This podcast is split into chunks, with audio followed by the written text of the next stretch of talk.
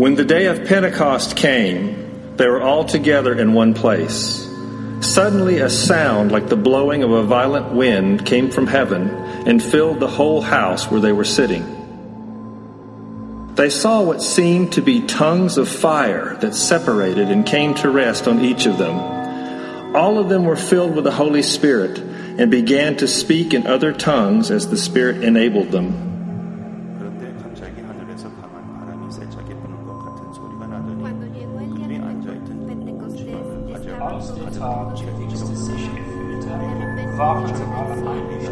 Casa sich de las se la apareció Now there were staying in Jerusalem God fearing Jews from every nation under heaven. When they heard this sound, a crowd came together in bewilderment, because each one heard their own language being spoken. Utterly amazed, they asked, Aren't all of these who are speaking Galileans? Then how is it that each of us hears them in our own native language? Parthians, Medes, Elamites, residents of Mesopotamia, Judea, Cappadocia, Pontus, and Asia, Phrygia and Pamphylia, Egypt and the parts of Libya near Cyrene, visitors from Rome, both Jews and converts to Judaism, Cretans and Arabs, we hear them declaring the wonders of God in our own tongues. Amazed and perplexed, they asked one another, What does this mean? Some, however, made fun of them and said, They have had too much wine. God, whether each one of us knows it or not, we have come, we've come here for a reason this morning. My sense is that each one of us has come seeking you. Seeking your glory, seeking your wisdom, seeking your truth. So we do truly pray that prayer. Fire fall down. Come, Holy Spirit, come. We need to hear from you. We need to feel you somehow. We thank you, Jesus, for your presence with us. We open ourselves to you. We have faith and trust in you. And we ask that we, that we are able to receive what you have to offer us today. Speak to us through your word, we pray. In the name of Jesus the Christ. Amen. I'm going to continue with that story from Acts chapter 2. I'll start with the 15th verse, but I'm going to kind of skip around to do a summary of the rest of the story. Peter said, These men are not drunk, as you suppose, because it's only nine in the morning. No, this is what was spoken by the prophet Joel. In the last days, God says, I will pour out my spirit on all people. Your sons and daughters will prophesy. Your young men will see visions. Your old men will dream dreams. Even on my servants, both men and women, I will pour out my spirit in those days, and they will prophesy. I will show wonders in the heavens above and signs on the earth below blood and fire and billows of smoke. The sun will be turned to darkness and the moon to blood before the coming of the great and glorious day of the Lord. And everyone who calls on the name of the Lord will be saved. Men of Israel, Peter continues, listen to this. Jesus of Nazareth was a man accredited by God to you by miracles, wonders, and signs, which God did among you through him, as you yourselves know. This man was handed over to you by God's set purpose and foreknowledge, and you, with the help of wicked men, put him to death by nailing him to the cross. But God raised him from the dead, freeing him from the agony of death because it was impossible for death to keep its hold on him. God has raised this Jesus to life And we are all witnesses of that fact. Exalted to the right hand of God, he has received from the Father the promised Holy Spirit and has poured out what you now see and hear. Therefore, let all of Israel, and that means us, the church, let all of Israel be assured of this. God has made this Jesus, whom you crucified, both Lord and Christ. When the people heard this, they were cut to the heart and said to Peter and the other apostles, Brothers, what shall we do? Peter replied, Repent and be baptized, every one of you, in the name of Jesus Christ for the forgiveness of your sins, and you will receive the gift of the Holy Spirit. The promise is for you and your children and for all who are all far off for all whom the Lord our God will call. The word of God for the people of God. Thanks be to God. Now, when they were all gathered in that one place, scripture says it sounded kind of like a violent, mighty rushing wind. And it looked like tongues of fire. You see, Luke, the author of this story, wasn't able to put it into human words because the Holy Spirit really isn't logical. It's nothing that we can comprehend. But it was like this violent noise of rushing wind. And it was like these, these flames burst forth because it was an energized power that came upon them. But the neat thing that just, it gives me truly what I call Holy Spirit chills, chill bumps, is the fact that when the Holy Spirit came upon them, they each heard the truth of Jesus Christ in their own language. That means to me that the Holy Spirit is God's personal gift for each one of us. And Denise, I, I, know you were praying according to the Spirit's lead because she prayed that each one of us would hear something or feel something, that God would speak to each one of us personally. And that's the power of the Holy Spirit. If we just relax in it. I want to tell you that the Holy Spirit, you know, used to, or some of you may have grown up with it being called the Holy Ghost and you didn't know what to do with it and you got scared and you, you got all freaked out because you were a bit afraid of what might happen if you relax and let the Holy Spirit deal with you. I'm going to ex- encourage you to relax in that God loves you beyond measure. God is a good, good father. And if we truly relax into the plan that God has for us, then we are going to be able to do what the Holy Spirit wants to do. And we are going to be vessels in and through which the Holy Spirit can flow. Now, I want to give you a bit of teaching because sometimes we don't spend much time studying about the Holy Spirit. The Holy Spirit is all about the gift of the presence of God within us so that we can see clearly who Jesus is. We are sons and daughters of Jesus Christ. That is our identity. That is our Christ righteousness. And the Holy Spirit points us back to keep our eyes on Jesus the Christ, to follow Him, to be trusting and faith filled to follow His lead, His guidance, and to be obedient. So let me give you five things. For some of you, this may be just old stuff, just a review. But I pray that God will reveal something, something new for you today. The first thing, the Holy Spirit is just basically God's personal presence within us.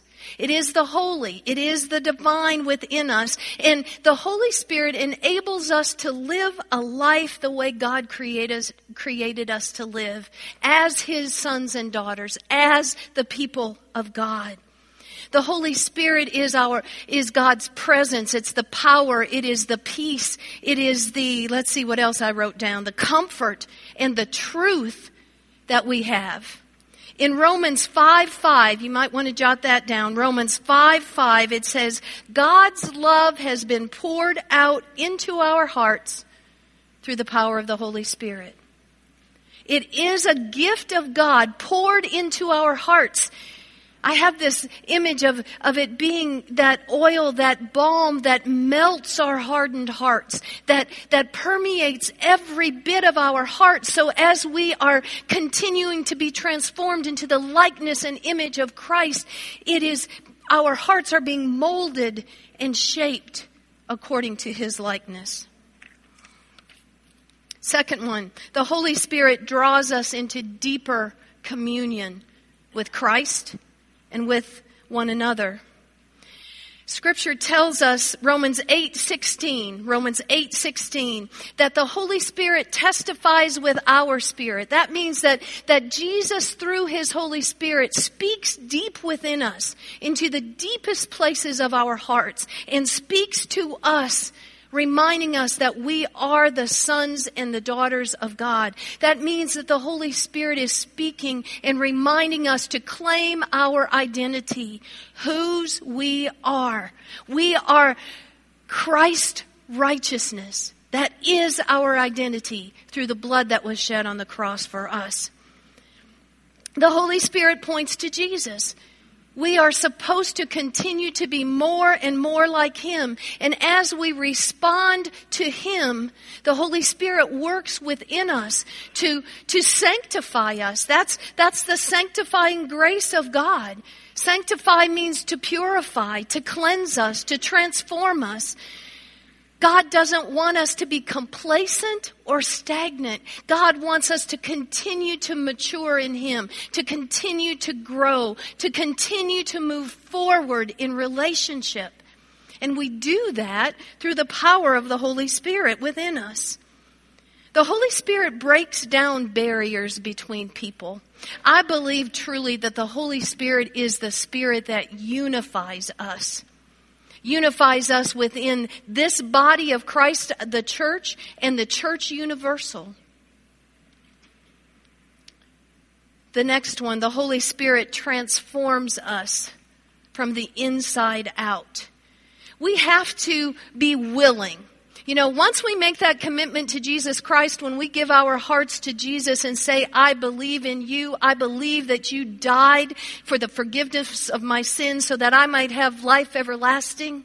When we make that commitment, it's called the point of conversion, then the Holy Spirit is alive and active within us. And I believe this is a this is a sore generalization, but I don't believe that we are tapping into the power and the authority that is, is given to us. We have so much power and so much authority through that Holy Spirit. It's not something that we have to come up with on our own. Think about the disciples. Think about all of these people, Pentecost, when they were gathered in this one room together when the Holy Spirit descended upon those early believers, they were frightened. They had to be very confused. They weren't sure what was going on. But as they continued to open up to the Holy Spirit's presence and power, they became very grounded in their faith. They became, I believe, secure and more than likely the leaders that were leading others into the kingdom of Jesus Christ. The Holy Spirit, as I said before, helps us focus on Jesus. It helps us develop the fruits of the Spirit. Remember, I've been saying this for a few weeks now that it isn't our doing that the fruits of the Spirit become a part of who we are. Love, joy, peace, patience, kindness, you know, all of those down here. We can't just drum them up on our own. But when we choose to say, I want to be a willing vessel, Jesus, maybe I should just put these away. Is that what God's telling me? When we, when we open ourselves up to be a willing vessel, an obedient, faithful, trusting vessel, then those fruits come forward. It's not that I get up one morning and say, okay, I'm going to love better, more today.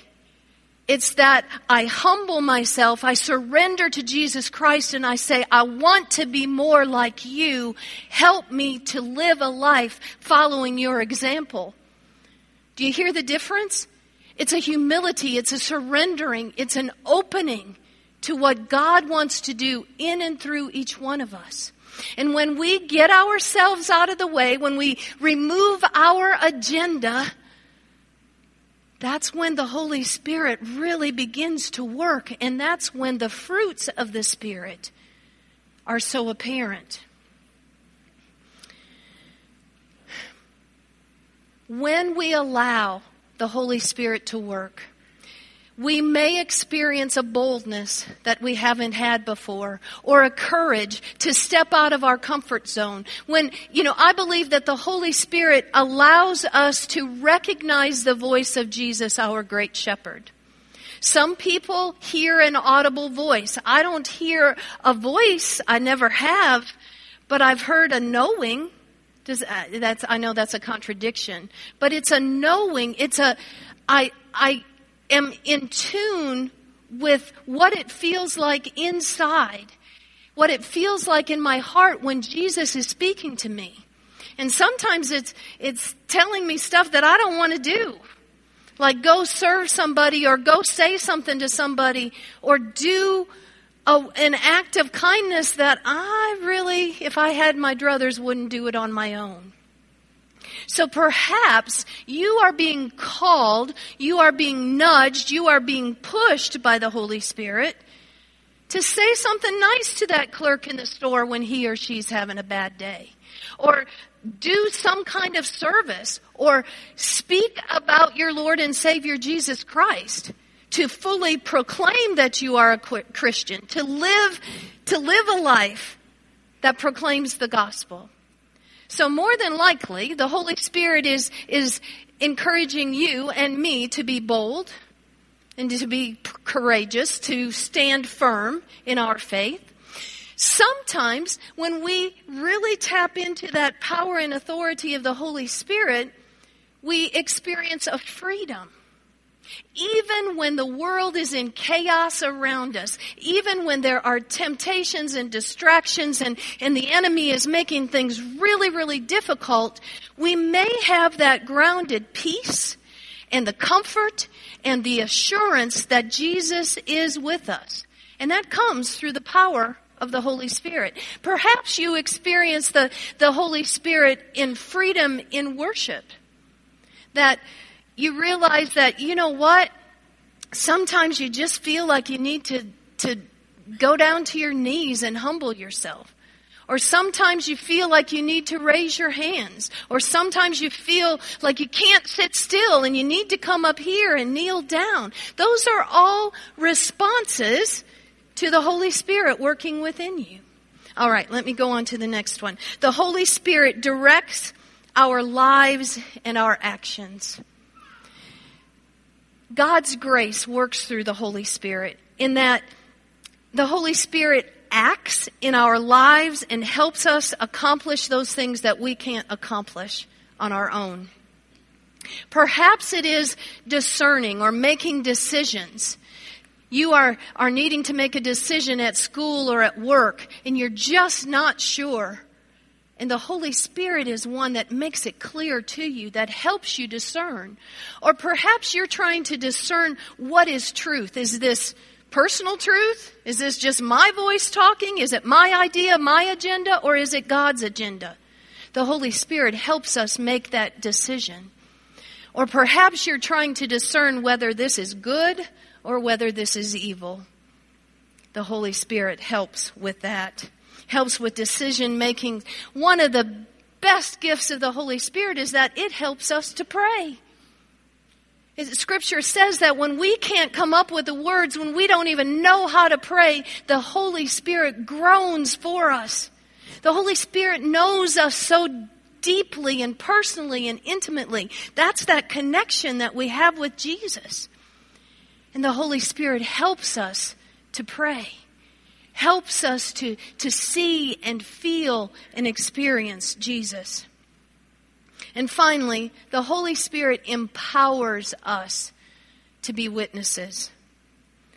You see, when we choose to live a spirit filled life, we get completely away from the I and the me and the mine. And we begin to see and want to desire to, to live our lives in an other focused, other centered way. The Holy Spirit helps us to respond to Jesus, to continue to choose to do things that are following uh, His example for us. The Holy Spirit gives us a stronger awareness of the needs of others. Sometimes when we are truly tapped into that energy of the Holy Spirit, the power of the Holy Spirit, we may become burdened because we are so aware of the needs of other people. The Holy Spirit is one that gives us a desire to engage in those that are suffering, those that are, are really going through chaos and turmoil, those who are in despair. I tell you what, we can't do without the power of the Holy Spirit. And I firmly believe that God is calling us as the body of Christ to tap into the power that we have available to us, to unify us, to strengthen us, to give us the, the, the boldness and the courage, but also the peace filled freedom to do what God is calling us to do, to be the people that God created us to be. In Ephesians chapter 1, it says this Ephesians 1 13 and 14. Having believed in Jesus Christ, you were marked in him with a seal. The seal is the promised Holy Spirit, guaranteeing your inheritance. Our inheritance is that we are children of God. We are sons and daughters of God. And the Holy Spirit is a seal, a mark saying, You're one of mine. I want to claim that fully. I hope that you will claim it fully as well. The, the Holy Spirit empowers us. And my prayer for you and for me is that we will tap into that power, that we will continue to be, live our life not a fan of Jesus, but a follower of Jesus. And when we are a follower of Jesus, we're going to do some difficult things, but we are never alone. We are empowered through the Holy Spirit within us. Let it be so in the name of Jesus.